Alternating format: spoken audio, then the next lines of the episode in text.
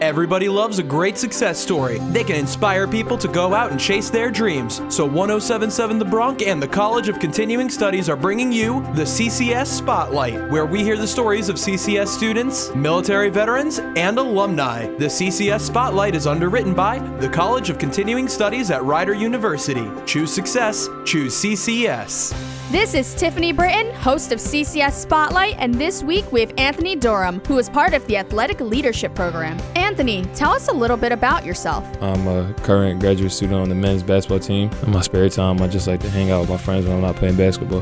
What is the 4 in 1 program, and how was it easing from undergrad to grad? The 4 in 1 program is basically, in my situation, on the basketball court. This is technically my fourth year playing. I was granted a fifth year of eligibility by the NCAA because I received an injury my sophomore year, which sidelined me. So after I finished my undergrad and got my degree in communications, I was able to proceed in the master's program for athletic leadership, started my senior year and finishing up right now. Hopefully, I get to finish in May. That's just the basis of the 4 in 1 program. Basically, complete your undergrad in four or before four if you do that, and then try to get your master's. Why did you choose the Athletic Leadership Program, and what are your goals? I chose the Athletic Leadership Program because I feel like it fit my needs as an athlete and as a basketball player. After school, I want to eventually go off and play professional basketball. Wherever that is, I don't know yet. God willing, if that does happen. And after my basketball career, I would love to get into coaching. You know, I love the game so much, and I love teaching the game. So I love to come back, coach, and the Athletic Leadership Program really shows you the in and outs of being a coach on every level, whether it's high school, Division three, Division two, or Division one on the college level. So that's why I chose the program. Could you please tell us about the upcoming Magnus event? The upcoming Magnus event is basically just introducing the men's and women's basketball teams to the whole university. It's a fun night. Game of Thrones is the theme of it, so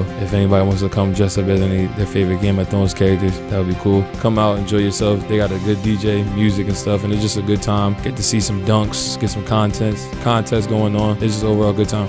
Thanks for tuning in. See you next week on CCS Spotlight. That was this week's success story on CCS Spotlight. Tune in next time to catch more success stories from CCS students, military veterans, and alumni. The CCS Spotlight is underwritten by the College of Continuing Studies. Choose success, choose CCS. Only on 1077 The Bronc and 1077TheBronc.com.